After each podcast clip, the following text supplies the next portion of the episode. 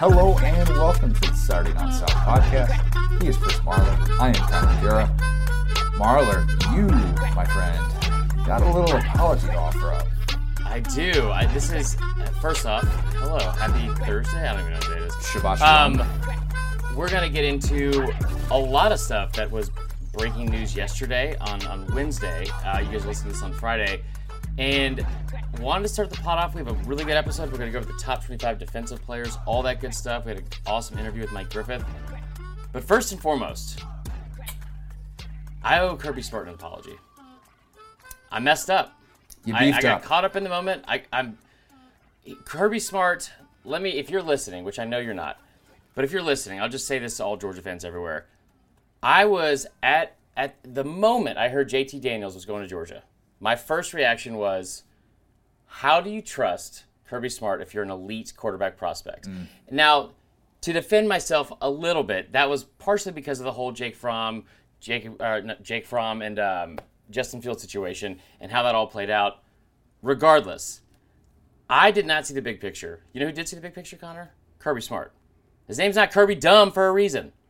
That's Kirby the first Smart- time that's ever been made.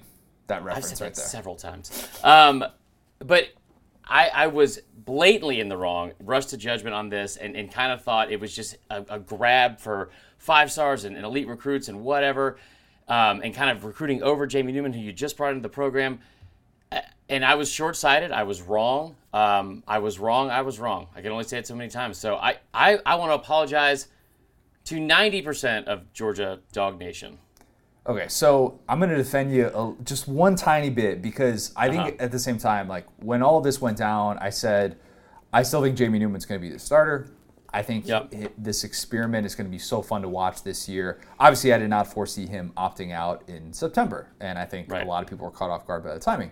I did say at the time, like, oh, this kind of makes sense from a depth standpoint, and it makes Mm-hmm. sense especially when you consider what you could potentially be dealing with with quarantine situations and Right. when you're having to play now obviously they didn't know this then but now when you're having to play 10 SEC games as opposed to 8 and you wonder about whether a quarterback's going to be able to get through from start to finish get all that get all that Yeah.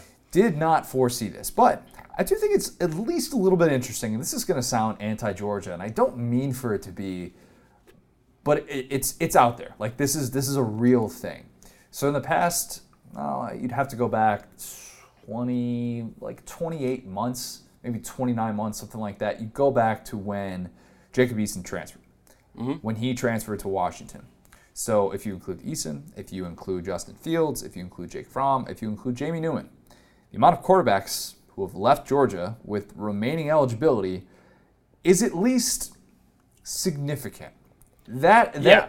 that to me is just like, okay, all of these seem all of uh, the the Eason thing didn't come as much of a surprise. Fields after the way things ended in the SEC championship. Look, I get it. That's you know what he felt like he was maybe a little bit embarrassed and he's looking for a better opportunity. Didn't realize that Jake Fromm was going to be as entrenched as the starter. Get that, but these things have kind of been a little bit random and a little bit surprising to a certain extent. And this Newman Yeah. thing, the timing of it is the very interesting thing in how this is all played out. And there are some bigger picture things that it makes me wonder about. Okay. Can I finish my apology now? Fire away. Sorry, my bad. So uh, here's the thing, and, and I, I, I agree with you on like there's still something to be said for Kirby Smart's going to go out and get the best player no matter what. Like he, he has a, a roster loaded with talent, but doesn't mean he's going to stop recruiting more and more talent and and to create competition, all that kind of stuff. What I didn't even think about and foresee going into this, and what has obviously, in my opinion, played out, the whole situation with COVID and how it could affect Jamie Newman's draft stock, and and then bringing in someone else, I didn't think that he would necessarily leave because JT Daniels was coming off a, a, a pretty big injury, right? Torn ACL. But at the same time, with so much uncertainty into this particular season, like this specific season, Kirby Smart was 100% in the right to go out, bol- like just continue to like bolster his roster and and make more and more I don't know recruiting moves and and be one of the best recruiters, if not the best recruiter in the country. And he did that, and I was I was wrong, and that's all I'll say. I'll, I'll say this. We've, we've referenced before the difference between Kirby and Mark Richt. Yeah. I think this situation is a good example of that. I really do, because I don't think Mark Richt would have been as aggressive as Kirby was Right. in the transfer market. Now, of course, Georgia fans are very thankful to have a JT Daniels. Who knows if JT Daniels was what led to this decision that was made mm-hmm. by Jamie Newman. Before we get into a lot of other things with Jamie Newman and the opt out, and like we said, we talked to Mike Griffith of the AJC, who had a lot of great insight as to what has gone down at Georgia, what we should be expecting this year. Marler, I had some Texas Pete a little bit ago.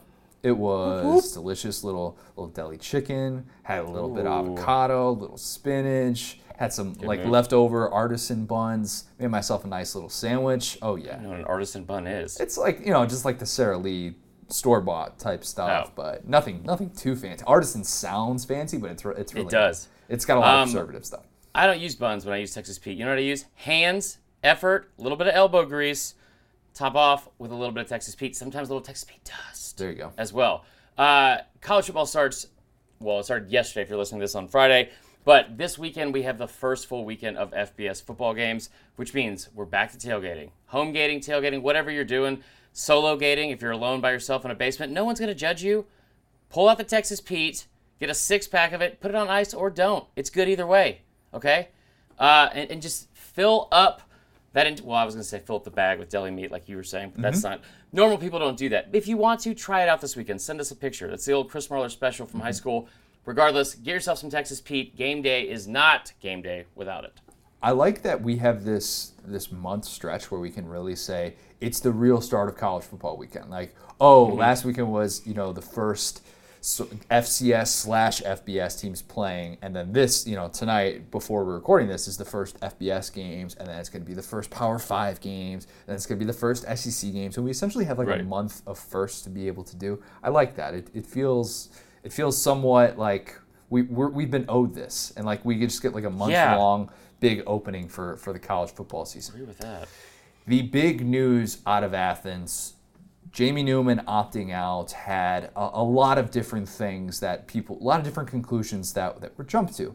That I, as I always caution, take a step back and think about, all right, what is what does this actually mean in the grand scheme of things? The grand scheme of things in the SEC East, I'm not convinced that it means something that drastic Right.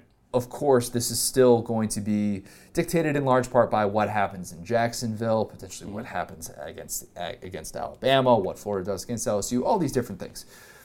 What was your favorite moment of the Jamie Newman era? Because for me, it was that video of him throwing by the pool where he just looked Yeah. he just looked jacked, and that actually got taken down because it was copyright infringement. Don't really need to get What? into that. Yeah, I actually re- I, I searched it again today because I wanted to watch it to prep myself for this today. Yeah. But unfortunately, it was it was taken down. The internet, uh, you know, it always it has everything. But that was my favorite moment of the Jamie Newman era. What, what was yours? I mean, the moment Pro Football Focus came out with that ranking of him as number three, and then that turned into first round draft pick projections. My favorite moment was when he was working out shirtless, and I don't care how that sounds, and the J Watch reference that I tried to make that I thought was going to be just a huge hit. And for w- Tennessee fans, Tennessee fans, Emma mentioned yesterday, um, talking trash about how bad that prediction was. So, yeah, I was I was off. I was, I was wrong. He was not going to be the starter. Um, incredible specimen. Probably one of the best quarterbacks we've seen in Georgia history. Better than Faton Bauta. The Pro Football Focus stuff. God. Does Jamie Newman opt out if that isn't out there already? Because No. for those who don't know, and for those who haven't necessarily followed this as closely, and for those who don't understand why Jamie Newman has been such a polarizing topic in the SEC the last few months, Pro Football Focus having Jamie Newman as the number three quarterback returning in the country behind only Justin Fields and Trevor Lawrence was a lightning rod of conversation. And the two big stats that we kept pointing to in the pro Jamie Newman argument was well, only Joe Burrow had more touchdown passes in the tight windows in 2019, and he was Right. behind Joe Burrow in how he was graded on passes of 20 plus yards. Now, I can sit here and say that I'm still skeptical of Jamie Newman as a pro prospect. I think there are things that he really could have benefited from playing football in 2019. And also say, look, I'm bummed out because it, in my opinion, I my guess was that he was the best fit in this offense that Todd Monken wanted to run, Right. which was airing it out and stretching the field in a way that we haven't seen from Georgia, maximizing those weapons with guys like George Pickens, Demetrius Robertson, Yeah. to be able to stretch the field in ways that it could not do under the offense that it had the last few years. Now, it's a great experiment that we're just not going to get to see happen. But, you know, I don't think that, like, so Georgia fans are obviously going to be frustrated that they're not going to be able to see this. But of course, as is often the case, Georgia, well, you just turn to the five star who's backing up behind him. And I made the joke Right. on Twitter, and a lot of people were as well about JT Daniels. I think JT Daniels is probably trending nationally because that's the way of the world these days. And his mugshot, for those of you who haven't seen it, is fantastic. That's not a mugshot. That's his. That's his like media guide picture. Yeah, it's his it's his media guide mugshot. You could still call it a mugshot.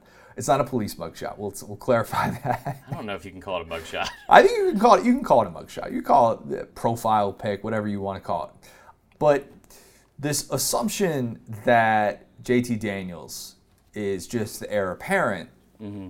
you know, it's interesting because Mike Griffith, as you're going to hear, has some different opinions on that.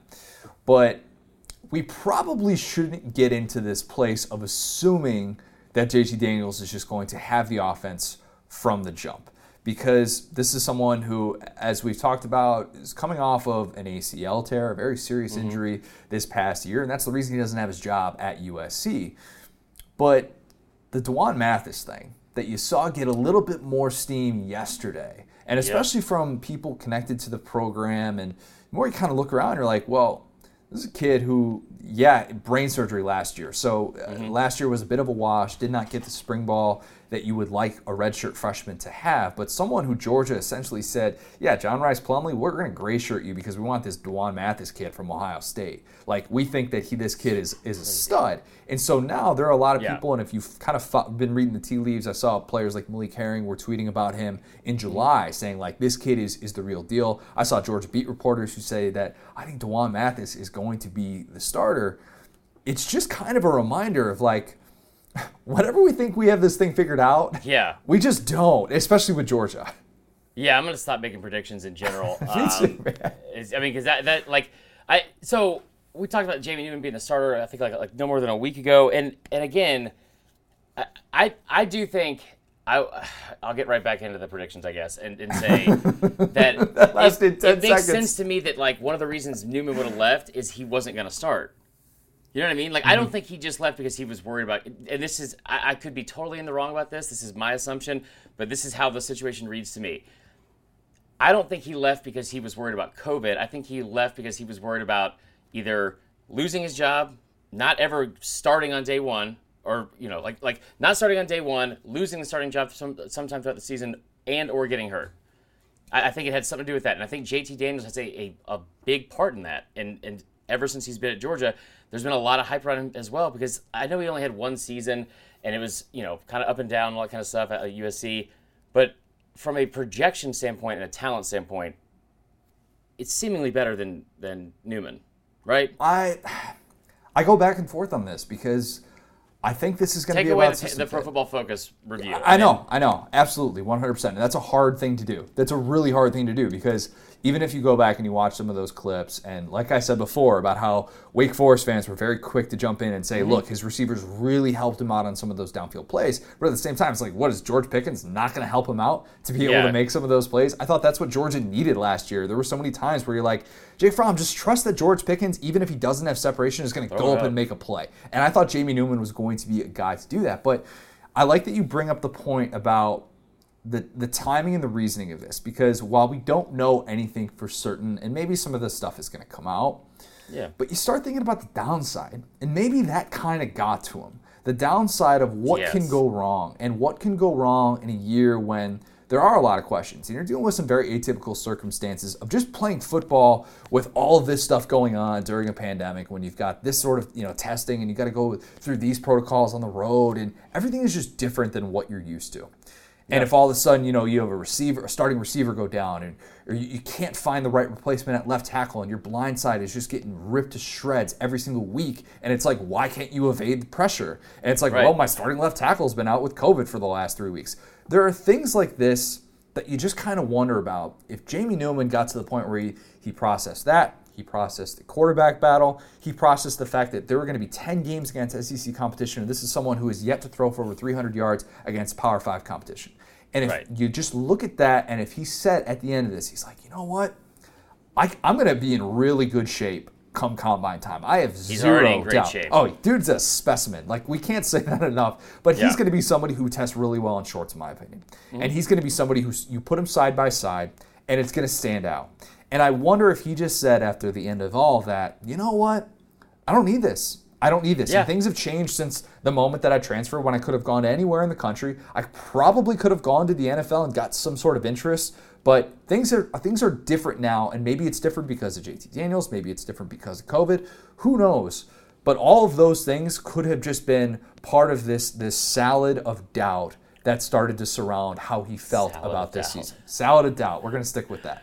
Um, yeah, I mean, eh, you know, and I don't want to. Again, this is an assumption. This is not something that I've I've heard or it's based off of. But you know damn well it's gonna be happening throughout this season. At some point, agents are going to be flooding to campuses all across the country and getting in the ear of some of these players and, and, and saying things like, "Why would you play? Like, what what is the benefit of playing?" You know what I mean? Like, if it, for certain players, like, what is the benefit? Of, is there really a benefit to play this season? When your numbers are going to be down, they're going to be down. That's the thing that you got to remember too is that you're not getting those you're not getting those cupcakes to be able to boost your numbers. You're not getting mm-hmm. the this you're not you're getting more difficult competition obviously with 25% more games against SEC competition.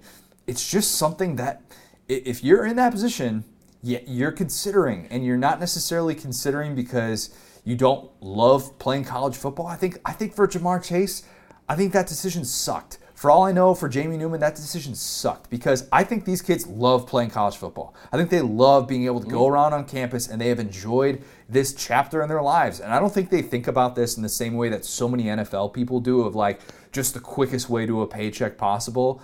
I think they enjoy so many elements of this. Yeah. But when you consider all of those other things that are at play here with a year like this that's different than any other we've ever seen before, it has to be part of the conversation. I, I just I, I'm telling you, I agree with everything you're saying, and they they really do enjoy it. I don't think every kid is trying to just rush through the process and get to the NFL. That being said, there comes a time, like especially for like a college athlete, when you get tired of having to go to study hall and, and take 15 hours of classes and make sure you're still showing up to all your classes and then doing film study, practice, more practice, recovery, like it, like maybe go on a date at some point, and it just gets to be a little bit tiring to where the like if somebody is in your ear like hey by the way you could wait 10 months and become maybe a millionaire or i can put $500000 in your pocket right now if you sign with my agency I, that is a no-brainer for me and you can have deals that are signed on napkins that ultimately result in your program getting put. uh, Sorry, that was me. That was me. I didn't. that's like that happened 30 effing years ago what what like what there's been so many worse worse things that have happened but yeah i mean like that's uh i mean it's it's definitely gonna happen like i, I don't know what the number was that that Ja'Marr Chase is but i guarantee that the moment he said he was gonna be turning pro like or that he was going to forego the season, he got paid in some way by, by somebody. And like and that's not a negative thing. That's great for him. But I guarantee you that's what happened. it's just different. It's just different, and we can't look through the same lens of this year that we normally do because under normal situation, you know, I, I think Jamie Newman plays this year, and there's no sort of second thought just because that JT Daniels came in. I think maybe things if he's playing a normal season, but that is not the case, and that is the situation. Now, Right. we've talked about this a little bit before, and it's easy to sit here today and make predictions, or actually, maybe it's probably not. But I'm wondering where you stand on this because I've gone back and forth a little bit with the Georgia Florida thing. I could go back and forth again by the time the season starts because we could know things about players who could be healthy, players mm-hmm. who won't be. How do you look at this as to how this impacts Georgia short term with the Alabama game and long term with being able to win the division and do what you said going into this offseason of win a national title? I mean, it puts a lot more pressure on JT Daniels to be medically cleared. I You know, agree with like that. he's, he's got to be healthy. Like I, I don't know. Either way, you were going to have. I mean, like I'm sure Newman got a little bit of a head start with learning the playbook and and that kind of He stuff. did seven on sevens and stuff like that. and Was able to Yeah. participate in the beginning of camp, but yeah, So I mean, it, that's a quick turnaround. Like, and you look at a guy like Joe Burrow, obviously supremely talented. Good example. Goes into LSU very late, and then you know the following year has a completely different season than he had his his, his first year. Um, if, by all means, Jake Daniels is a very talented quarterback. I, I don't know if it really affects them as much as game one. I, I don't think it's like their offense is going to be their offense because, and I, and I say it because where's the ceiling based off of that offense last year? Because it was atrocious to watch James Coley call plays last year. Yeah. You know what I mean? And then on top of that, when you look at this defense, like they're not going to have like if if they score 20 points, they will have a very good chance to win every single game because that defense is not going to be giving up a lot more points than that. There's no doubt in my mind about that. And I If if 20 at all, like honestly. Cole Cubelic made the comparison last year, and I think it's worth remembering as people talk about Georgia this year. Remember last year, I came on the podcast beforehand and he said, Auburn's doing some different things on offense. Maybe Bo Nix is going to be the starter, whatever the case is. This was before they had named the starting quarterback. He said, You know, I kind of get the sense that they're just going to rely on that defense to, to do the heavy lifting the first three, four weeks of the season. Mm-hmm. And they're just going to trust that that defense is going to put them in spots to win. And sure enough, that's exactly what happened against Oregon when they basically held Justin Herbert to a touchdown after the first quarter, and they got stop after stop. And of course, it's the Auburn offense that gets to save the day at the very end. But I wonder if Georgia can follow that same sort of formula as they're figuring things out with this new offense early in the year. And yeah, they've got three games that they, they should be significant favorites in to start, and then, of course, the big one against Bama. Wait, what? But I, I- don't know. Significant. Eh, I mean, they should be favored. I think they'll win all three, but I don't know about significant. That seems. well, double digit favorite. Double digit favorite. they'll be a double-digit favorite against Tennessee and Auburn? Um, potentially, potentially, potentially. That could be determined by by how quickly this learning curve for the offense really mm-hmm. is and what it looks like. But I, I do think that they could rely on the defense a lot because if you're in a position of the Georgia offense, there there are going, to, I, in my opinion, there there are going to be some tough moments. There are going to be some moments of miscommunication. Could be mm-hmm. on the offensive line, and there could be some growing pains early on, no matter who starts at quarterback, if it's J.T. Daniels or if it's D'Wan Mathis. I don't know yet specifically, but I just think that it's interesting that Georgia is now in position to where it can tinker a little bit and it can do some of those things Yeah. because of how much trust we have in this defense. I tell you what, man, and I said this a couple weeks ago. Uh, I don't think it was on here, but somewhere, and it's like I remember, and I'm com- I'm gonna compare it to just the initial years of Saban because that's what exactly how Kirby's building the entire program. Okay, so like when when they first started getting all these good recruits in, and you start looking around, you're like, well, I wonder how we're gonna be this year, and then you start like really looking at the, like the roster and thinking that's a five-star quarterback handing off to a five-star running back and he is running behind a five-star left tackle a five-star left guard also a five-star right tackle a five-star receiver and then they ha- like and and then you start adding in players that are I don't know I think Darnell Washington was a five-star but if he wasn't Yeah. like a six-eight like tight end that can run like just as well as a receiver and a freak athlete also wearing number zero which is awesome like they are so incredibly loaded with talent that I yeah man like I don't think we're gonna see he's gonna have the training wheels on that offense for at least I think the first game especially and maybe the first three weeks because he's not gonna have to show anything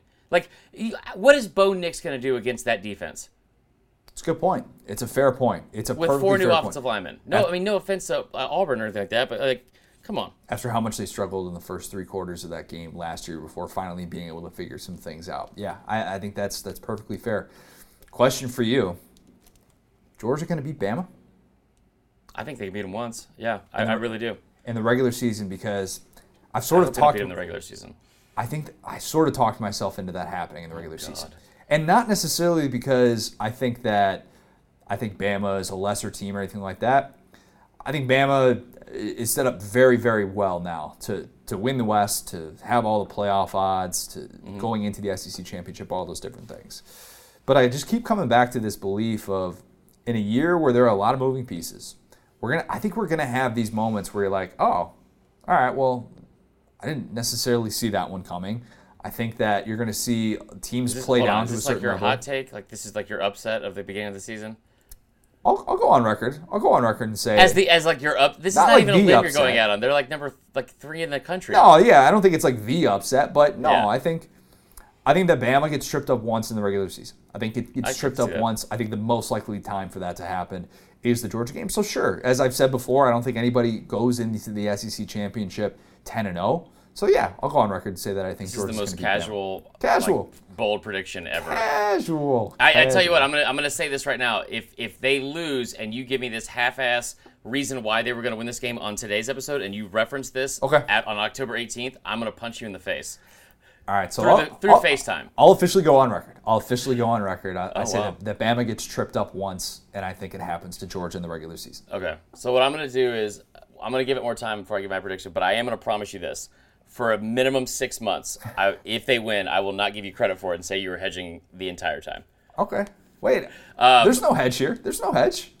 Connor, there was no hedge when I said Clemson was going to beat Bama and Georgia was going to beat Bama. Yeah, but I don't have a rooting interest though. Okay. Th- What I'm trying to say is when I made predictions that Georgia was going to win games, you were like, well, you're just hedging. And I wasn't hedging. Oh no, I was saying that for Regardless, Bama, for Bama stuff. Oh any, okay, so here's the deal. I, I one, I'm going to be at that game, so I, I hope it's not that game. I can, I- I don't see how Bama beats Georgia twice in a season, and, I, and that, sorry, Bama fans, like that's it's hard to beat a team twice in general. This team, God, Mike Griffith, he put out a stat that I, I hadn't heard before that was alarming at best. Let's let him tell it because it's Yeah, I will. It's very But I- I- interesting. that like that offense is going to struggle a lot early on. It's going to be in Tuscaloosa. I think this Bama team is going to be a lot better. People think. Here's the one thing I'll say for Bama, on top of all the talent they have: ten of eleven on-field coaches returning, both coordinators returning. but no Scott uh, Cochran. So I hope that I hope that I'm- it's going to be very quiet in that stadium. I'm sure, but I hope the loudest it gets is when he comes out of the tunnel and he gets booed. That's all I'm going to say. Moving on. yeah, that's going to be very interesting to get booed by a stadium with 25% capacity or 20% capacity, whatever it is. Ever since I left, yeah, yeah, yeah. All right, let's go to peop- Let's go to someone who provides really, really good coverage of Georgia football. I'm sure many people ha- have read have read his articles without even knowing over, over the years, or maybe you have known. But Mike Griffith does a great job covering Georgia for the Atlanta Journal Constitution. He was able to break down kind of his take from all this Jamie Newman stuff. What to think about JT Daniels, D'Wan Mathis, don't sleep on Carson Beck, all these different things. A lot of stuff about Georgia's roster that even if you're not a Georgia fan, you're just an SEC fan. Also, some great insights as to Tennessee and some Tennessee history stuff as well. So, Yeah. let's go to our interview with Mike Griffith. We're now excited to be joined by a very special guest. It is Mike Griffith, who covers Georgia for the Atlanta Journal Constitution, Dog Nation. I'm sure a lot of our listeners are familiar with your work over at Dog Nation. You also covered Tennessee for a number of years as well. Mike, when the reports started coming out on Wednesday about Jamie Newman opting out, be honest, and I know you're very plugged in. Was it a bit of a surprise, or was there something that happened in the last couple weeks that suggested this could be a possibility? Well, I mean, I think the timing was the surprise. I mean, it, it was kind of like to me, it was inevitable that, that Daniels would probably be the guy. Uh, and the Mm. thing that really I think caught all of us off guard. I mean, when JT Daniels told sto- chose Georgia in May, you know, I think we're all going, "What the heck? Why in the world of all the places JT Daniels could go? Michigan, Tennessee, Washington, LSU. Uh, why would he pick Georgia if if you know we saw uh, Newman there, and of course D'Wan Mathis and, and Carson Beck. You're saying they got a full quarterback room.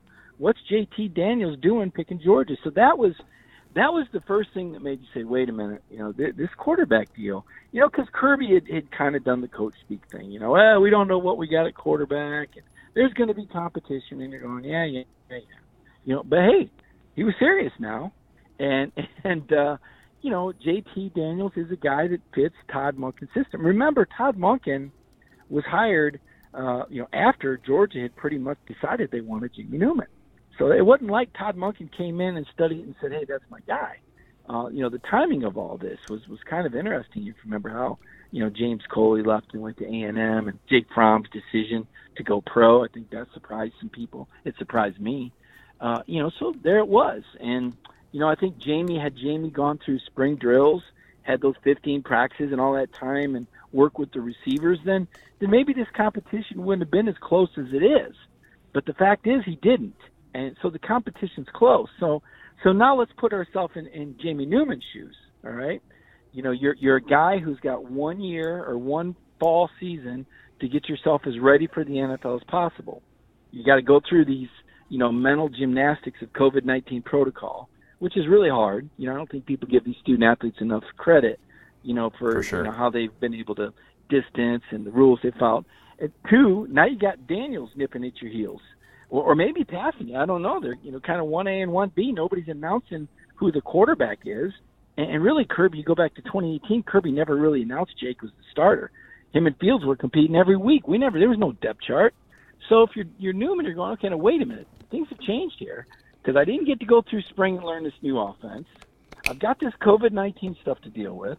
They've brought in this hot shot Southern Cal quarterback who seems like he's a better fit inherently there's a 10 game SEC season, not an 8 game SEC season. That's pretty physical, you know. And on top of that, I might lose my starting job, or I can just go and work out in Miami, and you know, go to the Senior Bowl for a couple of weeks and get ready for the draft. So it's a business decision as much as it is anything, guys. You know, you bring up the point about Newman electing to just be like, "Hey, I'm just going to work out the next few months." And I was kind of thinking about it. It's like, my gosh he's going to be one of those guys that looks really, really good in shorts in a few months at these workouts because he's got the big arm. Like the dude is yoked, and any, anybody who hasn't seen this kid move around yet, I think they're going to look at him in the combine at the Senior Bowl and be like, "Wow, that looks like an NFL quarterback." But still, there are a wide range of opinions on his draft stock, and it could be a repeat, almost a little bit, maybe not to this degree, but like a Josh Allen, Jordan Love deal where maybe all it takes is one team to sort of fall in love with him for, for this thing to really get going and for this thing to snowball. What's your early sense on kind of where he ends up coming off the board?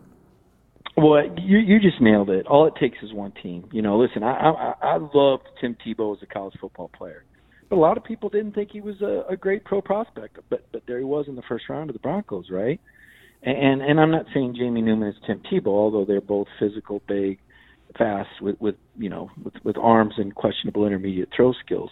But but Jamie's got time to work on all that now, right? I mean, Jamie's got time to work on that intermediate pass game. He's got time to get coached up and and not have to do it. Again, I can't stress this enough. I mean, you know, the COVID nineteen environment. Listen, the juice has got to be worth the squeeze, guys. I mean, if you want to be a college football player, the juice has got to be. You know, Ja'Marr Chase said, "Look, I'm out of here. I don't need this, right? I got a ring. Uh, you know, that ain't Joe Burrow coming out of the tunnel. You know, he checked out. What are we up to? 115 players or something like that that, that are that are out now. That, you know, that have opted out. And, and if you're new, again, you know, you, you kind of got to evaluate it. You know, what, what is your stock going to do? What, what's the pros and cons if you're Jamie Newman to stand? What's the risk reward? Best case scenario, you play 10 games in the SEC. Pretty good chance you don't make it through the year if you look at the numbers. I think there was only four out of 14 teams last year in the SEC that started the same guy every week. And don't forget, Jamie didn't even get through the ACC season. You know, J- Jamie uh, Jamie busted up his shoulder and missed the Florida State game last year. So that's a that's a tough road. That, and that's your best case scenario, right? Worst case, you lose your job. Now what happens to your NFL draft stock?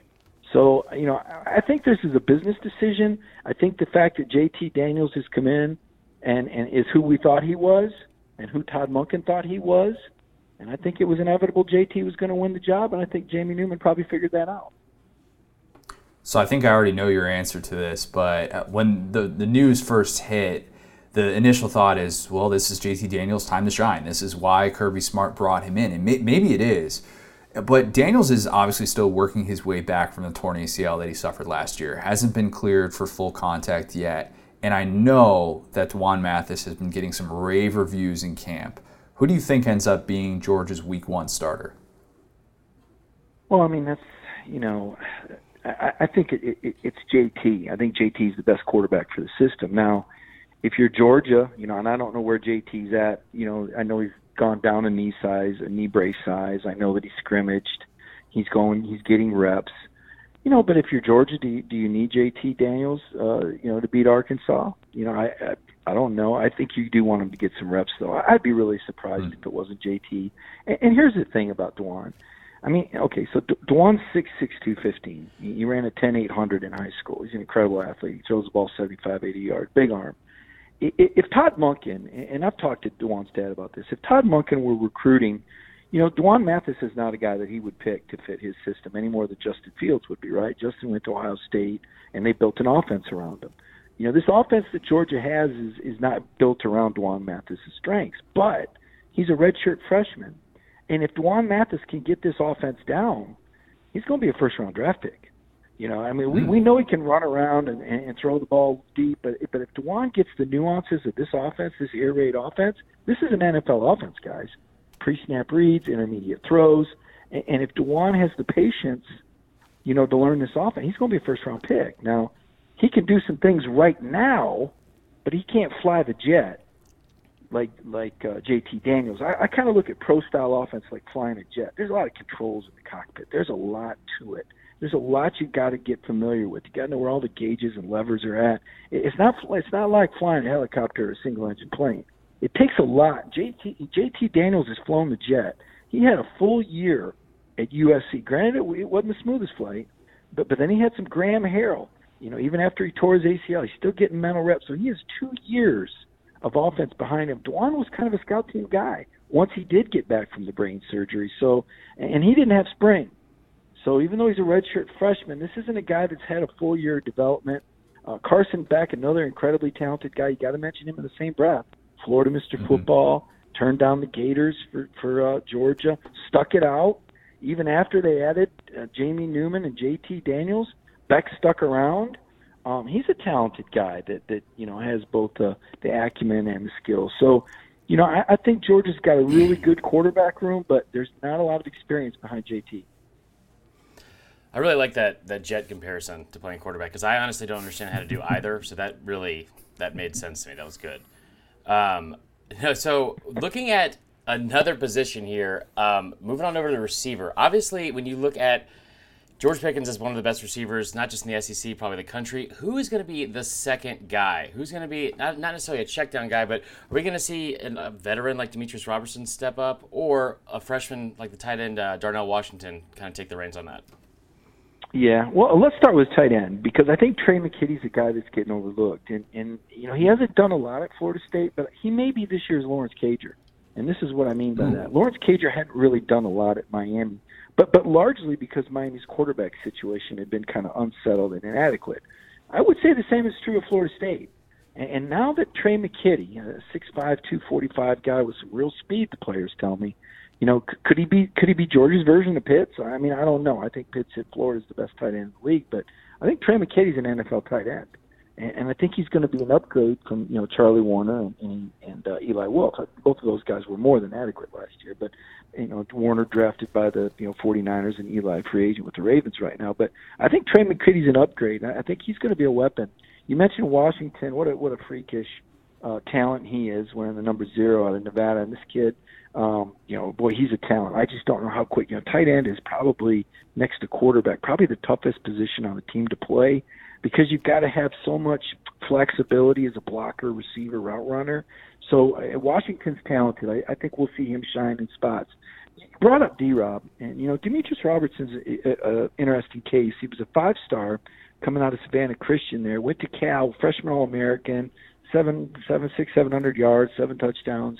Transferred back after a sophomore year where he got injured early, and, and really wasn't a hundred percent. Then the next year, uh, you know, he's in competition and he, he pulls a hamstring and he has trouble with press coverage because they play you different in the SEC than they do in the Pac, mm-hmm. really any other league in the country.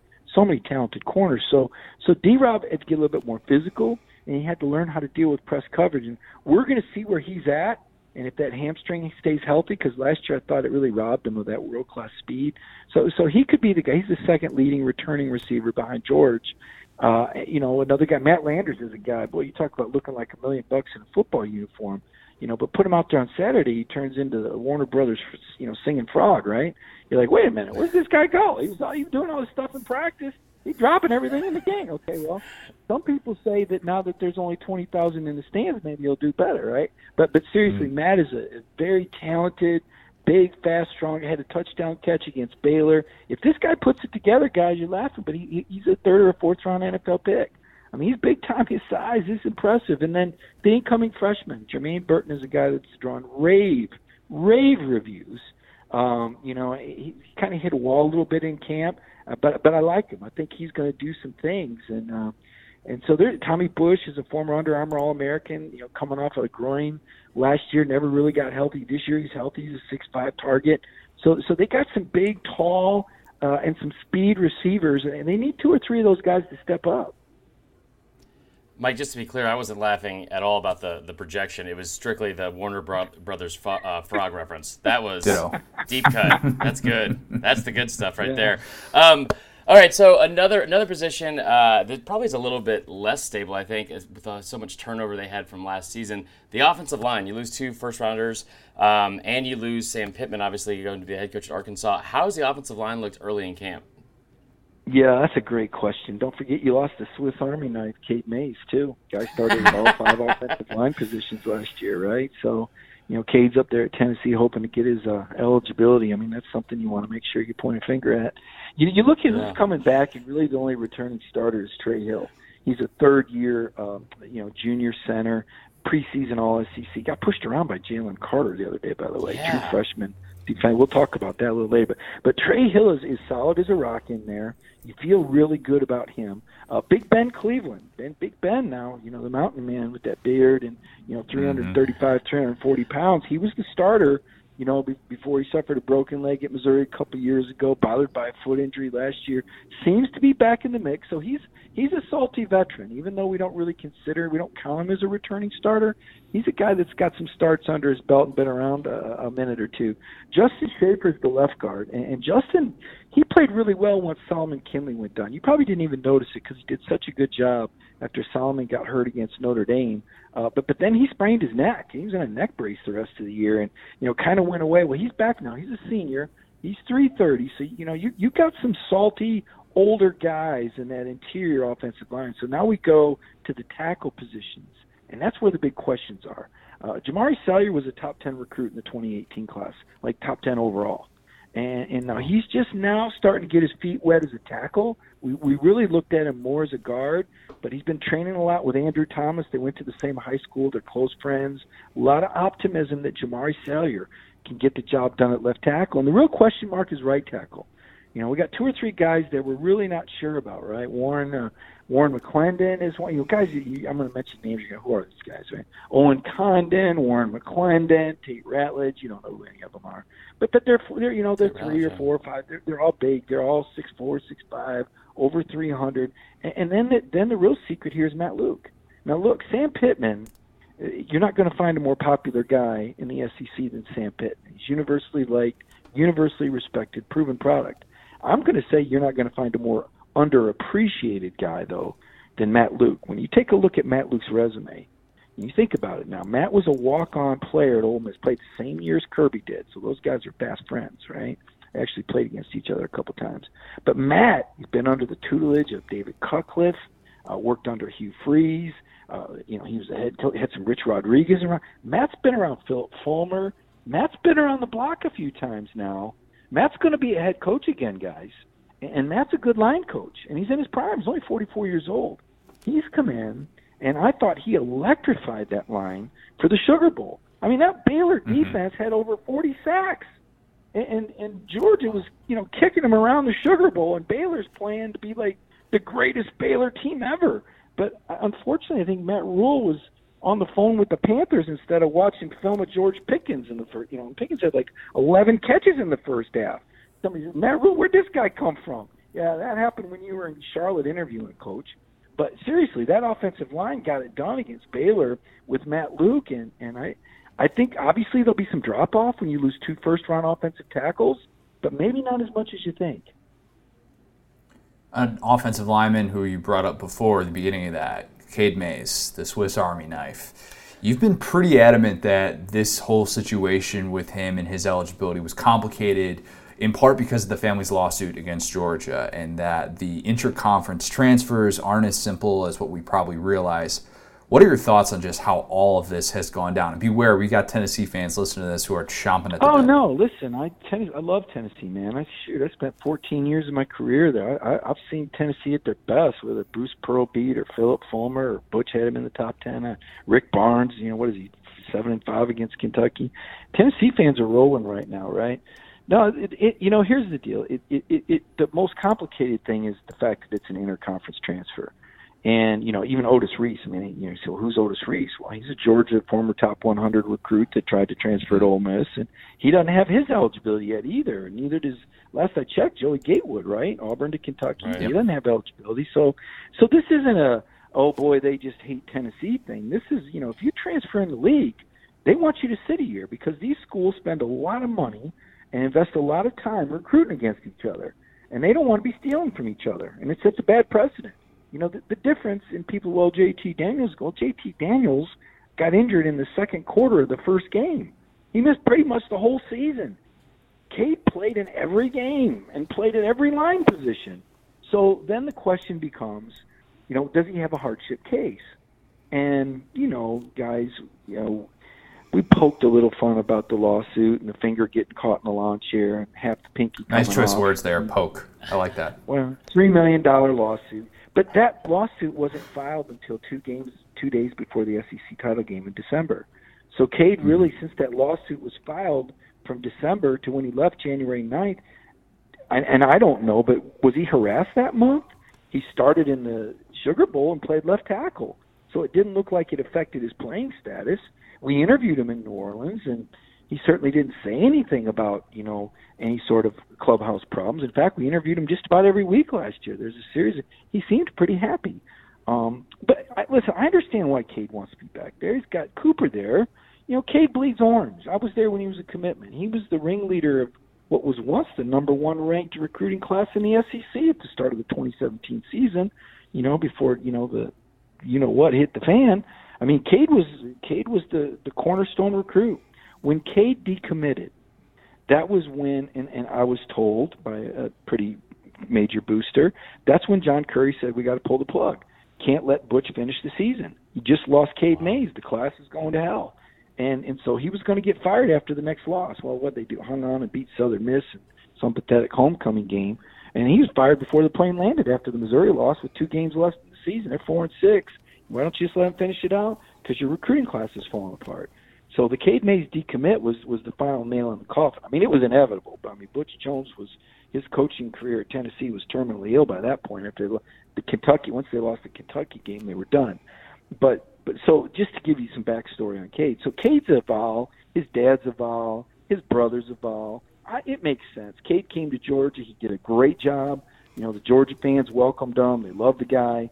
Um, you know, nobody's got any hard feelings towards Cade at all. Uh, this isn't Georgia holding him up. Now, I've heard some Tennessee fans say Kirby should write a letter. Now, wait a minute. You, what do you want Kirby to like crawl to Birmingham on his hands and knees and beg him to make Cade? Make, they play Tennessee. Hello, you know he's he's not gonna you know uh, you know do anything to hurt Cade.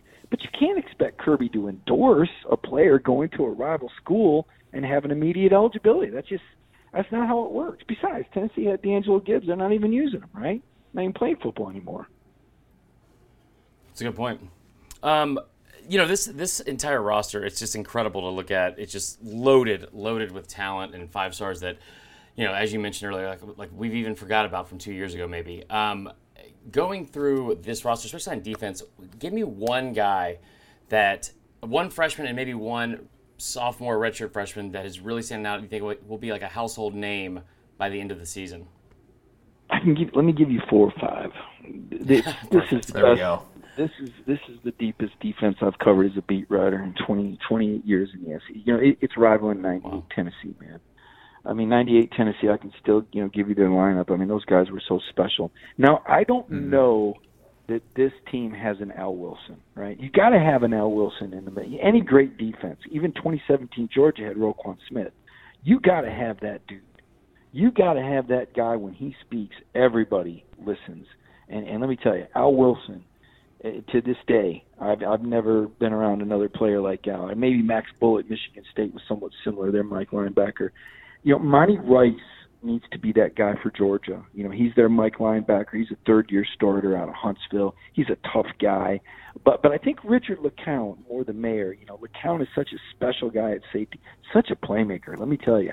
this guy was involved in six turnovers the last six games last year, and Richie can fly, man. He he's his instincts, uh, his assignability. I mean, this is Kirby's Frankenstein. This was Kirby's pet project. He's the first guy. He's harder on the count than anybody. Um, you know, he's the guy he set up in that race with Matthew Boling. And if you haven't seen that video, you got to see how Kirby set him up last year. But LeCounte is a special guy. Then you got your corners. You got three NFL corners for two spots. Okay, DJ Daniel, Tyson Campbell, and Eric Stokes are all going to be playing in the NFL. And there's only two spots for them. Uh, Lewis Cine is the freshman safety that plays next to Richard. He replaces J.R. Reed. And we were kind of wondering, how's he going to do? He had six tackles against Baylor. Uh, the guy's really good. He's the reason Otis Reese transferred to uh, Ole Miss. So, so your secondary is, is pretty tight. You know, I didn't mention Tyrique the Freak Stevenson. He's a South Florida kid that's just just an animal. Once he gets assignment sound, you know, he's an NFL player as well. I mean, they just they lost Kelee Ringo, they lost the the top corner prospect in the country uh, to a torn labrum, so that hurt them a little bit. But but but they're good. They're deep. They've got experience. You know, the linebacking corps I mentioned, Monty, the guy that's going to make a big jump, the guy that could end up being that that Al Wilson, Roquan Smith figure is a guy named Nakobe Dean. He's a former five star, mm-hmm. I believe, Horn Lake, Mississippi. And uh, Nakobe had played with a high ankle sprain through the first half of last year, but he was still out there on third downs. And I don't know how much stock you put in PFF, but you know, Pro Football Focus grades. But he had the highest pass uh, pass defense rate among freshman linebackers in the country. I mean, they were getting kind of specific there, but anyway, the guy's good. He, he just he's just he's really good. He's really fast. He's very instinctual. So you got some really you got good inside linebackers there. Uh, outside, you know, the the, the the the edge rush though. This is where it just it's just stupid how good they are. You know, Azeez Ojulari had like 38 quarterback pressures last year. I mean, he was one of seven semifinalists for freshman. First ever freshman captain under Kirby was a redshirt freshman. Uh, he had a knee that first year, but Azeez was the starter. Your backup was the number one overall recruit uh, in the 2019 signing class, Nolan Smith. He's only going to get better. The, the the guy after him was the number one JUCO recruit in the country, Jermaine Johnson. Out of his, so you're th- you're three. Now we got Adam Anderson. He was a top 20 recruit in the 2018 class. He's your four string edge. So so when we talk about talent at edge, it's it's an embarrassment. But but the question had always been with Georgia, well, when are they going to have that line like Clemson, Alabama? You know, the Mac Daddies that are throwing bodies around and eat people alive between the between the you know the hashes. Well, it's finally here, okay? Because Jordan Davis, you guys know what is he six seven three forty five junior uh, out, of, out of Charlotte, North Carolina, just a just a beast, athletic beast. Uh, Devonte Wyatt. A lot of people say, well, who's he? Uh, well, he had 27 quarterback pressures as a tackle, and, and Georgia plays a lot of uh, lane rush integrity. They don't just free these guys up to spin and do whatever you want. They got to rush a certain gap and penetrate a certain way uh, to maintain the integrity of those rush lanes. Mike, something that I'm sure you've been asked about a lot in the last few days here can you explain the Justin Fields Georgia scrimmage situation that sort of hit the masses and why it was so weird that he was there while other people weren't there? Yeah, you know, I don't know. I, I, I you know, was curious. You know, I, I heard the rumor and I thought, oh, you know, this is this is you know, this is like Jon Gruden in Knoxville. This isn't really happening, right? This is a rumor. but but apparently, it, it, it then you find out, well, holy cow, he really was there. And then you say to yourself, well Kirby couldn't have known about that. And then you say to yourself, well, what if he did? You know, what what happens if he sends Justin Fields away? You know, boy, you don't think that's a headline? So that's a tough situation. I mean, Justin's got friends that are still on the team, but at the same time, it was a close scrimmage, and and certain families weren't even allowed in there, and boosters more importantly. I mean, those guys that are building that eighty million dollar football building were told they couldn't be in there. So this was this was supposed to be a highly restricted scrimmage to the point, like I said, where some of the walk-on families weren't even only immediate family allowed in. Um, so it, it's listen, it, we get it. I mean, Justin Fields, sure, he's friends with a lot of guys. Sister plays softball here. Got sister's great softball player here, and and um, you know, he, obviously Justin, you know, he said when he was at Ohio State, he didn't hold any grudge. You know what I kind of compared it to? I kind of compared it to you know bumping into your in-laws at, at, at Christmas after a divorce or something it's not the same. Mm. You know, the greeting's not going to be the same. You know, things have changed now, right? I mean, in J- Justin Fields divorced Georgia, it was very public. You know, and there there were a lot of circumstances around that that led to a lot of hurt feelings. And so, you know, you know, maybe Justin didn't realize it before, but needs to realize it that you know it's you know things aren't going to be the same now. You know, he, he played for Georgia and he was a great player in state, and you know it didn't work out, but you know a lot of things happened after he left for Ohio State. You know, a lot of claims were made to get him that immediate eligibility, and um, you know, so yeah, that that yeah, awkward. That's the word for it, awkward. All right, we got two more questions. They're they're probably the most two important questions of this entire interview, and the first one, um, I'm just going to ask you to just play judge here, and I want you to rate this impression of Matt Luke. I, am pretty proud of it. I think it's great. Rate this impression of Matt Luke. Are you ready? I'm ready.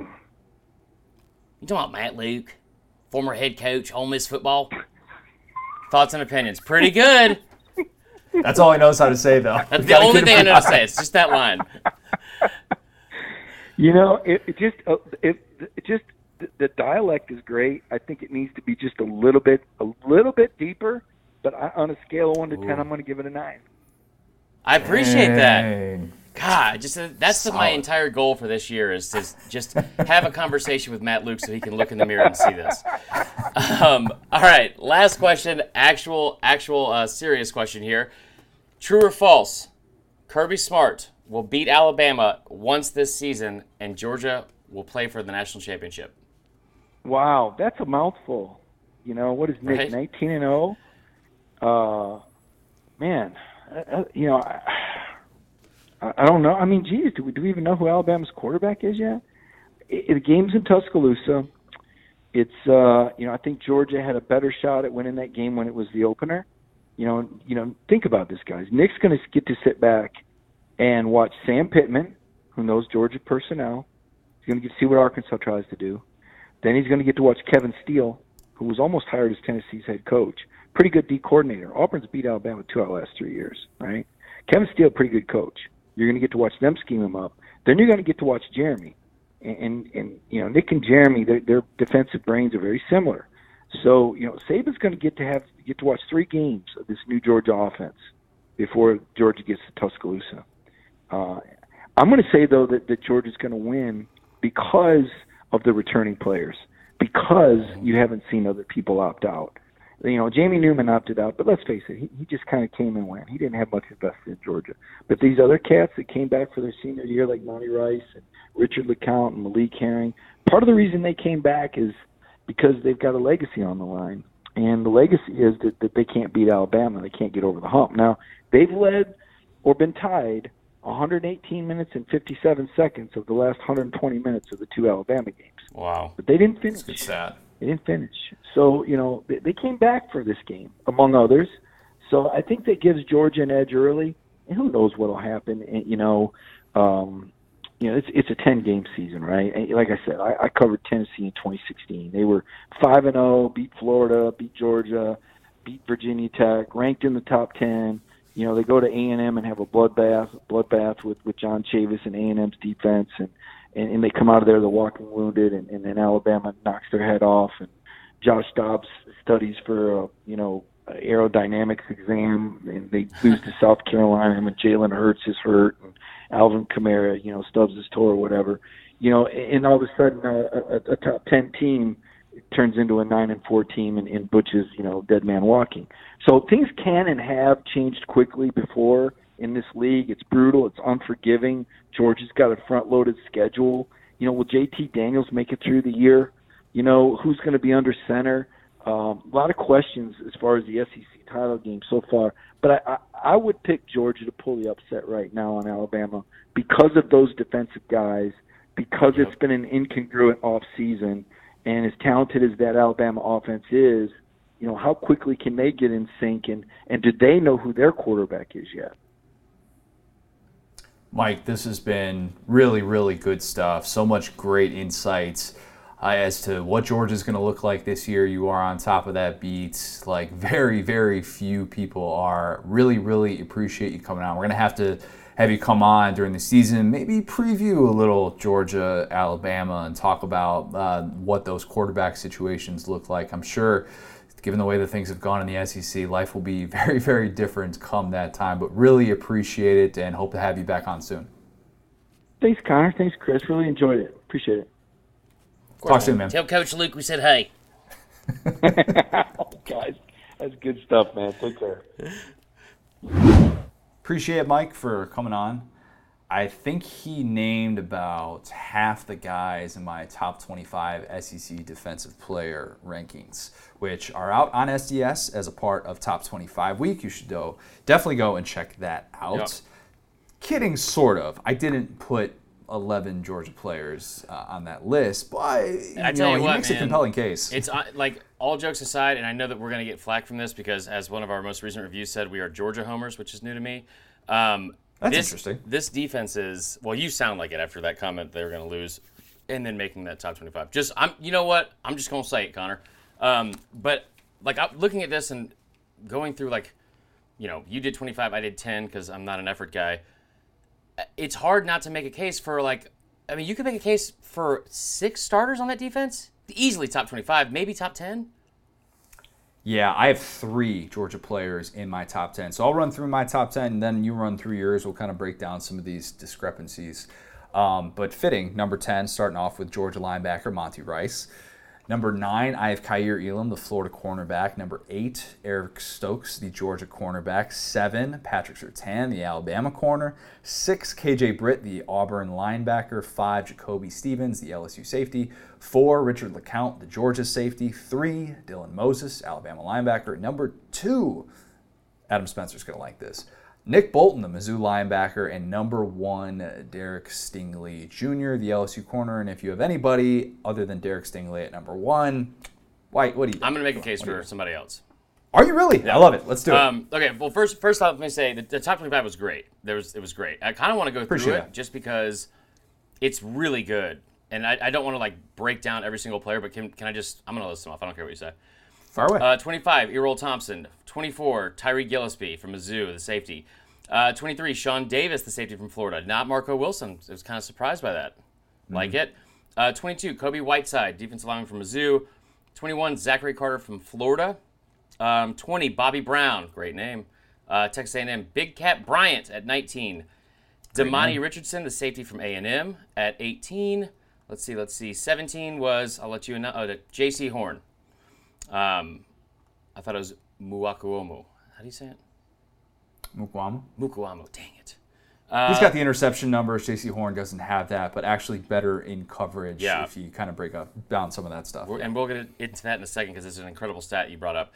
Malik Herring at 16, LaBryan Ray at 15. Why is this is so crazy, and I didn't realize how deep the SEC is. Those are two guys that legitimately could lead this conference in sacks, could easily be high first round draft picks next year. Yep. Um, and they're at 15 and 16. 14, Henry To'oTo'o. And Close enough. Yeah. Uh, Boogie Watson at 13, Christian Barmore from Bama at 12, and at 11, Jordan Davis from Georgia. I thought it was a good list. I, I, I wanted to start the argument immediately when I saw it, but it was hard to. It was really good. Um, so that, that. being said, I have a little bit different of a top 10 um, than you do. So here's who I have as my top 10. 10, I have Kobie Whiteside at 10 from Mizzou. Ooh, like that. Like that. The kid had seven sacks, seven tackles for loss. It's it's the uh, most sacks returning or most sacks for returning player in the conference this year. He and Boogie Watson are tied in that category, which surprises a lot of people. Mm-hmm. Yeah. Um, at nine, I have Henry To'oTo'o uh, from Tennessee, the linebacker. I, I think that kid. I based some of these off of like kind of their numbers last year, their you know their career, but him, it's a pure projection. I think that kid is going to be. I think he's going to be an alpha for the next three years there and be an All American. He, he's so good. I'm a big Hank fan. Hank T, we call him. Yeah, uh, no one does that, but yeah, um, he's from Hawaii. I'm pretty sure they don't call him Hank. call Um, okay, number eight. Say it for me. Who is the cornerback from South Carolina? Israel. Israel Mukuamu, who I always make the joke he stole Georgia's lunch money and bought the entire state of South Carolina sloppy joes. I really thought you were gonna give me like a, a way to remember his name with that joke. No, no, no, no. he had three interceptions against Georgia though, Um, yeah. which was his big coming out party, of course. So he had four all last season, um, and obviously three of those were in one game. So like when I was looking through this, I was like, maybe he he just had like you know a showed out in, in one big game and like when it mattered. Kid had great numbers all around. Uh, 59 tackles from a cornerback position as well. It's, I mean, he's really good. Uh, number six, Patrick Surtain. This it, his is really interest, interesting to me because I, I'm not. I've said this before. I'm not buying into him being a top five, top ten pick in the draft. But if you look at where they project him in the draft, it's first round. Some have him late, some have him early. And I've seen, I saw, I think 24 7 Sports, they did their top 30 players overall in the, in the mm-hmm. conference, and he was third. he's a, this is like if you're talking about guys who really have a, a prime opportunity this year, this is it for him. Because I tend to think like last year made some really good strides. I was critical of him as a freshman, especially after CeeDee Lamb just Yeah. torched him, absolutely torched him. But I, I think that what he did last year and some of the ball skills that he does, he's got like it. that peanut. He's got like that peanut Tillman punch down, the peanut punch, Mm-hmm. which is just very, very impressive to watch. He is always kind of Johnny on the spot, and he made some he made some of that five star hype look legitimate last year. Yeah. So, and one, I messed up because I had him at six, not seven. Um, but there was one specific stat about Patrick Surtain is that in his two years uh, overall in his career, he's given up only 681 total yards passing, uh, or total yards receiving, in 986 coverage snaps. And I, I, like you said, I'm pretty sure almost all that came against CeeDee Lamb. I just, I mean, 500, yeah. ridiculous. So uh, I have him at six. At seven, I got to go back one. Jamar Watson from Kentucky. Again, Um, the sacks, the tackles for loss. Exactly. It- it- he actually had a better. If you look at uh, Josh Allen's uh, year before he broke out, he's actually a little bit further along in that regard. Not saying he's going to be Josh Allen 2.0, Right. but some of the versatility and the edge rushing stuff. There's a, a big reason why Kentucky's defense is highly regarded, and he is a very important part of that. the six and a half sacks and the 11 and a half tackles for loss. Yeah. That was what impressed me. And that, that ranks second uh, for both categories for returning players coming uh, into 2020. Five, I have Jacoby Stevens, the just do everything safety from Same. LSU. God, he filled up the stat sheet so well. He did, he was like Grant Delpit, like what better. we expected Grant Delpit to be, like Yeah. last year. It, it did all those different things, playing, uh, uh, you know, in the box and doing uh, everything that you could want. Like he, he's a little bit of like he's not as talented. I'm not saying he's this guy, but like it's the Isaiah Simmons thing. It's like you just call him a defensive player. Yeah. You throw him out there and you just watch him go. Kid's just a football player. I mean, he- he's, he's football really good. Um, so, four, I want everyone to listen up because I'm sure at some point this season you're going to say I'm a homer. I have Dylan Moses at four. I have Dylan Moses ranked higher than you do. Yeah, I have him ranked behind Richard LeCounte. Hey. There you Um, go. Yeah, there you, go. love Richard LeCounte. So I have I have Dylan Moses at four. You have to look at his 2018 numbers. It's 86 tackles, 10 tackles for loss, three and a half sacks. He's also a guy that fills up the stat sheet. It does everything, and, and you just saw how badly he was missed by the defense last year. Um, I think he's going to have a big, big season, uh, especially when he came, he came back. Three, Richard LeCounte. Uh, did not realize. I said last year that Richard LeCounte was going to be a breakout star and be an All American or, or the best safety in the SEC and he wasn't. But now you look at these numbers. I, maybe I was right all along, and no one told me. He had 61 tackles, four and a half tackles for loss, four interceptions, two forced fumbles, three pass breakups, three fumble recoveries. That kid did it all. The problem is that two of those interceptions came in the Sugar Bowl. So like what after Oh, yeah. after a lot of that All America stuff That's and why all those wrong. awards Okay, kind yeah. of come out. I'm glad you. Okay, that's why. That's why we have you.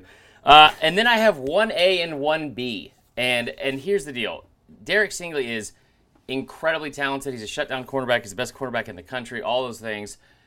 Nick Bolton, I have them tied at number one. And I know LSU fans probably think I'm just hating on LSU because of the last episode we had about other returning starters. I'm not trying to do that. This is strictly trying to say we are as a country, as a, as a fan base in the SEC, as as whatever, we are overlooking Nick Bolton, and it's a travesty. We did it last year with, with they had Cale Garrett. Uh, was it Cale Garrett? The uh, Cale Garrett went down in the middle of the season, and then when Nick Bolton stepped in, and Nick Bolton had his moments early on in the Yeah. West Virginia game where he had the multiple picks, but after Cale Garrett went down, like Mizzou's defense was not nearly as bad as people thought. No. When like they finished 16th in the country last year, and if you look at the versatility, that's the big thing that stands out with Bolton. And I admittedly overlooked it Yeah. way, way, way too long. And it wasn't until like some of the stuff starts coming out, I'm like, all right, I know he's a good player and stuff. And then you look back on some of his numbers and some of the plays So- that he makes. The hit that he made on Jauan Jennings is insane. One of the best hits that you'll see like in that spot with a with a receiver coming in off a sweep. And I just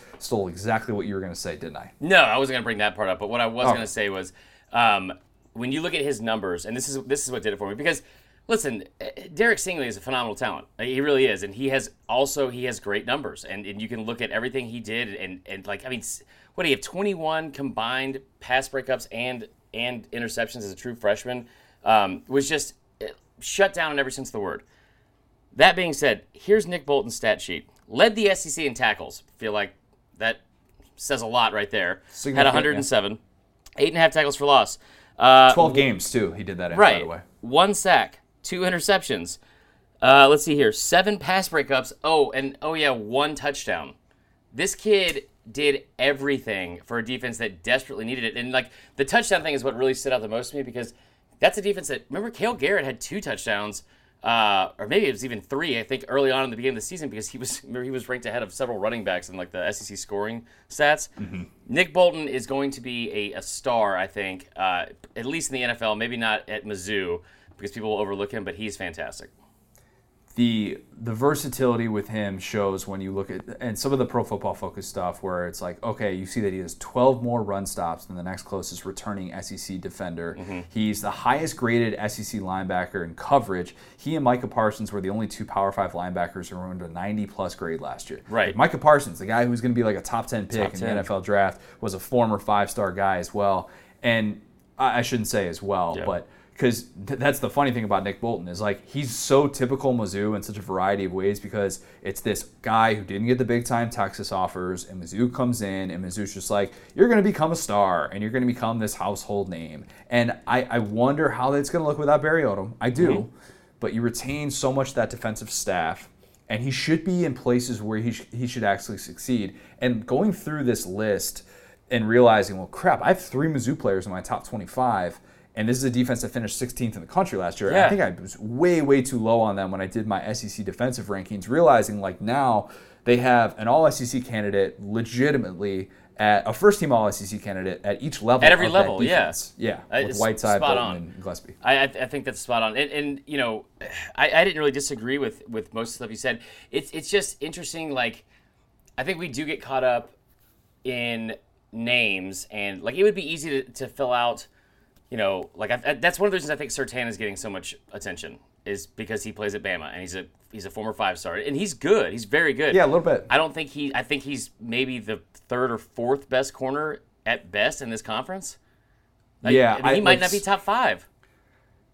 Corner is deep in the SEC. It's really, really deep. And I bunched all of those guys close together. I gave him the benefit of the doubt. There are Florida fans who are probably really frustrated that I didn't put Kaiir Elam even higher. You had him at nine. Now, oh yeah. yeah, yeah, I had him at nine, which there, then there are some people who outside of Florida would be like, well, dude wasn't even a full time starter. He only played, I think it was like 310 snaps last year or something like that. And because he didn't necessarily have to go against ones all the time because they had CJ Henderson, of Right. course, it's a little bit different than what someone like Patrick Surtain went through last year, where I know they have Trevon Diggs as well. But I think that those guys are all really close together. I had Elam Stokes and Surtain all kind of bunched in that like seven, eight, nine. Would not be surprised if any of them became All Americans this year. And they are all in that tier that is right below Derek Stingley, in my mm-hmm. opinion. Where Derek Stingley, like, I don't like put that guy against anyone.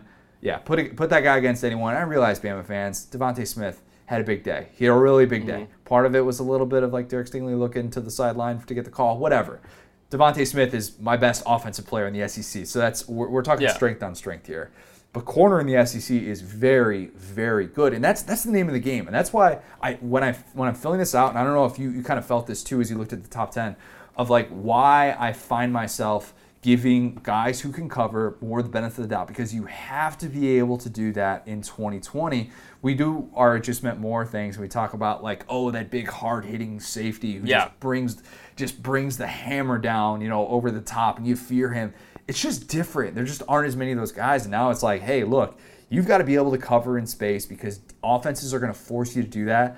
And there are a lot of guys who have already shown in the SEC that they can do that at an elite level. Yeah, I, I agree. I think, um, again, man, I, I was I was blown away. I mean, several times today with the Mike Griffith interview and also going through this at just how talented this and like loaded this Georgia rosters roster is. And I know that y'all are going to get tired of hearing me say that, but it's just it, it blows my mind every every every which way you look at it. And and like, and, you know, he touched on it a little bit too. But I've been saying this for a while.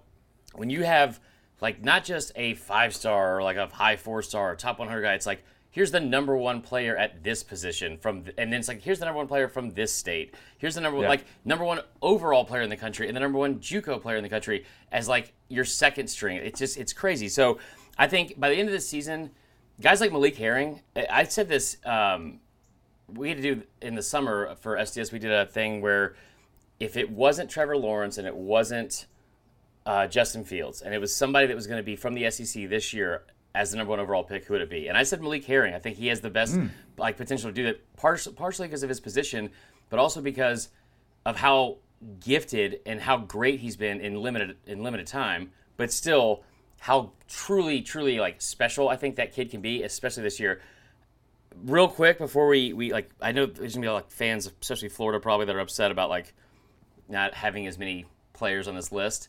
Um, I will say this: the we also said we're gonna do the breakout players. We have like a couple, uh, what do you call it, candidates for that. The one that pained me the most that I didn't have in the top ten, and and honestly, I put Stingley, Bolton, and then I put this kid at seven through ten. I was like, I'll just I'll put him in there somewhere because he's my, my favorite player in the SEC. Jordan Davis. Jordan Davis is a, a large individual. There's no Large stats to back it up. There's, I mean, there's just like, there's nothing. He is so good. Every time I turn on a Georgia game, he is all over the place. He's always in the backfield, always harassing the quarterback. I love that kid. Jordan Davis and what he does and why some like there there are going to be people who are like going to throw some stats out at us. If you're wondering why someone like Jordan Davis isn't necessarily filling up the stat sheet in, in the same sort of way that we're seeing, and Tyler Shelvin didn't really fill up the stat sheet either. Yeah. But these guys who are so important in the run game and what they do and the blocks that they take on, where you just kind of realize, oh, there's a reason that George is able to do what it do do what it does, and these guys that get downhill at the second level, and Yep. why we're talking about some of these linebackers is because Jordan Davis doesn't get beaten off the ball. No, no. Ever. And so that's that's kind of the key to make all of this thing go. And he frees up so many of his teammates. And you know, there's a reason like why Georgia led the country in run defense and why they didn't. You know, they allowed two rushing scores in the entire year. Like this this is a group that is so dependent on those guys up front. And while they might not necessarily have the All America numbers, and I think that like a Christian Barmore by season's end mm-hmm. is going to put up bigger numbers in something that's a little bit more gaudy because th- that's just what he's going to be in mm-hmm. position to do. I think it's just going to be different. And we're going to have to talk about these these a lot of these Georgia guys in a different way, and in part because they have so many, and they're going to be sharing some snaps. And I think Yeah. the cumulative stuff won't look maybe as good. Yeah, I think. I mean, that's that's a really good point. I, I will say, um, just touching on one other guy that I feel like we deserves to be brought up that I left off, KJ Britt.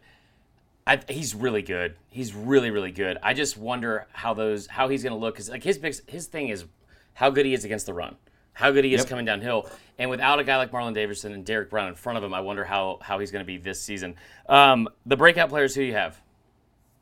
So I have as I, I settled on three, but you could easily go more. I just talked about Christian Barmore. He's everybody's breakout candidate just because the small sample size last year and what he was able to do once he became a starter. Mm-hmm. I mean, there's a reason that they're not fretting the loss of Raekwon Davis, and it's Yeah. because Christian Barmore is so good and because he I, I think he's going to be maybe the most similar player to Quinnen Williams of what we've seen the last five years at Alabama from what he can do not only rushing the passer but being a true run stuffing guy like when you picture your like prototypical stud Alabama defensive mm-hmm. lineman he is very much in that conversation a guy that everybody just loves mm-hmm. as well and is kind of like that feel good guy that kind of just like needs like loosens everybody up in a different sort of way. They love him in that locker room. I cannot emphasize that enough. And I think he's going to be a guy that absolutely takes off. First team All SEC this year would not surprise me. And I think he's in the conversation for best defensive tackle in the conference, especially after Tyler Shelvin is opting out. By the Yeah. way, I had Tyler Shelvin at number seven just because some of the run stuffing numbers are really, really good with him. But I, I think Christian Barmore is a guy that everybody's kind of pointing to as a breakout guy. So it almost doesn't feel fair to list him in that category. Yeah, no, I, I agree with that. I think uh, Barmore is the guy that's kind of unheralded a little bit at first, and now is obviously getting like the recognition he deserves. Um, I so it's kind of funny looking at this because I I had a couple of these guys listed as my breakout players last year, and they got hurt. Um, And so I I don't like I don't want to necessarily put them back in the same group. And I know who you're going with, I think. it's LaBryan Ray. yeah, it is. It's, it I mean, it absolutely is. Yeah. I said this last year. Like that kid, former five star kid, that's that's physically there. He just couldn't stay healthy last year. He had like a toe injury, uh, or a, was it a foot injury um, that he suffered in like the South Carolina game. That Yep. kid is so. I, I don't want to say he's like Terrell Lewis because he's talented and we see the flashes, but we don't see him on the field as much. But that kid is uh, on a, a very good defensive line. I think with Bama, Uh, he's he's the he's the best prospect there. He, he's very very good. there was a clip I found of him in that South Carolina game, Yeah. the same game that he got hurt, where Sadarius Hutcherson is potential, you know, one of these All SEC potential guys, probably the best offensive lineman that South Carolina Mm-hmm. has this year.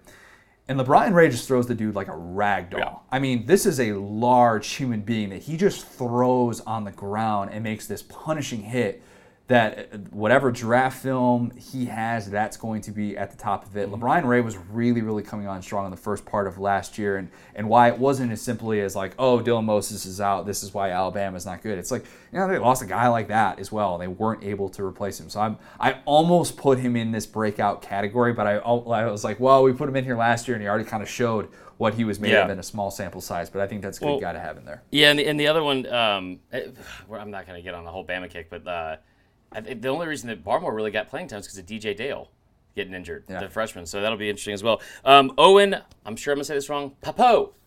Papoe, Yeah, I, I don't really think he's even a breakout candidate because he's really good.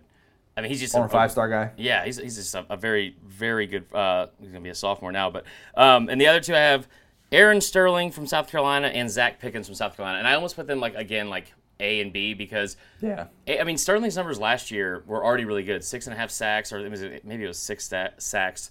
Um, and it, he's one of the returning leaders in the conference. Like I think top five in sacks and tackles for losses, uh, tackles for loss. But him or Zacch Pickens, and why I say it's either or. I mean, it could be both, but one of those guys is going to benefit off the other one tremendously this year. And and I think that Pickens is a guy, former five star, that is going to. I I think he's putting it together um, from everything we've heard, like in camp. I, think that Pickens is going to be special, but but Sterling already has the production, and I think with added help with a guy like him and even Jordan Burch, his numbers are only going to get better. Yeah, South Carolina just lost its best defensive player since Jadeveon Clowney, uh, Javon Kinlaw. Yeah. And I think that defensive line should be better this year, Isn't which is kind of a weird? crazy thought. That speaks to the depth that they that they now have, and Will Muschamp deserves some credit for that in recruiting. A defensive lineman that I have as well as a breakout candidate, Zachary Carter, guy that mm-hmm. Florida fans know about very well, came on pretty strong last year, seven tackles for loss, four and a half sacks you just know that Todd Grantham's going to find those guys. They're not having Jabari Zuniga or Jon Greenard getting all those, you know, all those big TFLs this year. I know they've been waiting for a while on Jeremiah Moon. They're very excited about Brenton Cox, the former Georgia, Georgia transfer, the five-star kid. But to me, I, I and Diabate as well. I know Cole Cubelic has him. I think is his number one Yeah. breakout candidate. But Zachary Carter is kind of the guy that I just look at and I'm like, it's already there. Yeah. It's already there. It's just it's it's just about opportunity and getting those snaps. I think he's going to take off. Would not surprise me if he was a a double digit TFL type Hey, of guy. It feels like there's always a guy that ends up at the top or right near the top uh, of, of the SEC in sacks and tackles for loss and all that kind of stuff in a Grantham defense too. So Always, always. One other guy um, brought him up before on this podcast. This is not breaking any sort of news, but Racey McMath, the LSU receiver. I thought we were talking He defense he only. very much is. Yeah, okay. I guess we. Could, I, I was including it to all breakout candidates. All right, you know what? I'm gonna save that. I'm gonna save it. I'm just gonna say I love Racey McMath. Yeah, yeah. But you went I'm out on a limb there with the with the Razor math thing. That was good. He's gonna play defense. You watch. two way player, Charles Woodson. Um, Yeah. yeah. I mean that could be yeah that could be your guy. I don't know. Sure. He sure, might have to play not? offensive line at this point. We don't know. Yeah, yeah. Who, who knows? Uh, who knows? Um, are there any any freshmen any freshmen that, that kind of stand out? I know the Kelee Ringo injury was a bit of a bummer. Oh, We talked about it with Michael. Low expectations for Jordan Burch. Are there Yeah. there, there are other guys that you wanted to highlight? I mean, freshman wise, there's going to be a bunch, I'm sure. Um, I tell you what, like defensively, this kid, and, and why am I forgetting his name now? Um, the defensive line we just talked about with Mike that went up against Trey Hill in that video. Um, unbelievable. J- That's okay. Jalen Carter, I think. Um, I don't know how I'm how I'm uh, drawing a blank here, but because we just talked about it. But this kid, true freshman, it it shocks me that he's the one getting like I've heard the most about him in fall camp out of any young player about like at Georgia, and that's really, really saying a lot because again, when you talk about like some of the, all those five stars they already have, I, Dean, I, I don't even feel like it's going out on a limb to say that kid is going to be a, a really good player. He's, he'll be a sophomore, but um, I'll take your route also and say on an offensive standpoint instead There of just go. a defensive player, uh, the tight end, the tight end from A and M. Um, Baylor Cupp, that kid, he was injured last year going into the season. They were already expecting big things out of him. We saw what Jay Stern, Sternberger um, did two years ago and was the, uh, I think he had the second most receiving yards from a tight end in the country that season. Um, just an incredible year. And they kind of missed that last year. I think this kid, who is a former very high high ranked recruit, um, he'll be back, and he, I think he's going to put up a lot of numbers in that offense. I mean, with with everything else they have around him as well, like he will he will find ways to get like Jimbo will find ways to get him open, and he'll be a huge huge asset in that offense. Jalen Wydermyer, tight end who broke out last year for A&M, a guy that I had in my top 25 offensive mm-hmm. players. Very, very impactful guy who's kind of in that that group behind the the the, the like the the Pitts comp like so there's at the top of the SEC everybody's going to kind of look at, at Pitts and say that he is clear far and away and number one tight end in, in Yeah. the conference and then uh, nationally speaking, I mean, there's the kid that's at Iowa State. I think his name last name's Kolar or something like that. And then there was Pat Freiermuth. He was at Penn State. But if you're looking for a guy who can make that that next jump, Wydermyer is somebody that they are very high on in College Station after a breakout freshman season in which he kind of had one of those like overlooked years. I think he had a really good game against Bama. Actually, I think he had two scores against Bama. I don't remember that happening, Connor. no, I mean, um, well, that's good. I'm glad I picked the guy that is going to be in direct competition on the same team as your guy. Um, so No, I think I, I think two tight end systems work. I think that there's a possibility that we could we yeah, could in that. 1968, Connor, Yeah, or in Nebraska. I like three fullbacks personally. That's the way I roll. Oh somewhere Les Miles just had a just a shudder go down his spine. Oh, less. Oh, less. This has been very interesting to talk about all these different guys for top 25 week because I remember talking about the star power in the SEC and you, you talked me into it earlier on. I was like, nah, I don't know. It, it just kind of feels like we don't necessarily have some of these big time names, but after coming up with this these these lists, yeah, it, it is absolutely there. There are a lot of really, really strong players who did not make the list. They Yeah. had- on the offense list, only two quarterbacks listed. I mean, that's Yeah, I didn't like that's that. kind of the way. I mean, that's kind of the way that it is in the SEC I- this year. It's very, very weird. I will say that when I was looking through all this, I, I was I've never been more eager to be proven wrong, and I know that we're gonna get like you know pushback from the audience or fans and stuff like that because I, I know we're overlooking people. I, I know it, and I know that like For sure. there's a really solid chance that like more than or half or even more than half of the people I have in the top ten or you have in the top ten might not be there at the end of the season. I like to think that Stingley and Bolton will definitely be up there, but um, when, when you look at like there's just, there really is a lot of talent, and there's there's guys that we haven't even touched on today that are going to have breakout years. Breakout years. It's going to be awesome. Breakout ones are a little bit tougher to project. I like to do this based on who I feel is confident stepping, who I feel confident in stepping on an SEC field tomorrow, Yeah. and being able to do their job well to the best of their ability. So this has been a lot of top 25 talk. We're gonna get into the nitty gritty because we're three weeks away from having actual football. I'm getting choked up just talking about it. Not really. Um, but I, I do think that we're going to get into a lot more stuff. For those who've been waiting on predictions and stuff, we've got the Crystal Ball series that is coming out on SDS beginning next week. It's going to start with Alabama on Monday. We're going to go through all of that. We have so much great planned content on SDS.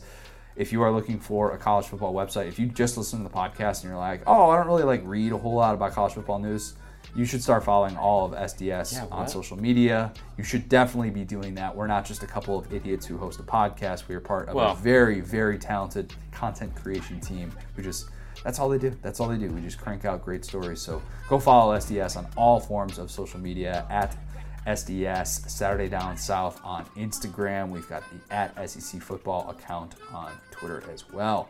Verne Lundquist. What do we need to remember? There's football this weekend. I'm going to gamble so much. Y'all, Amen. thoughts and prayers, guys. Talk soon.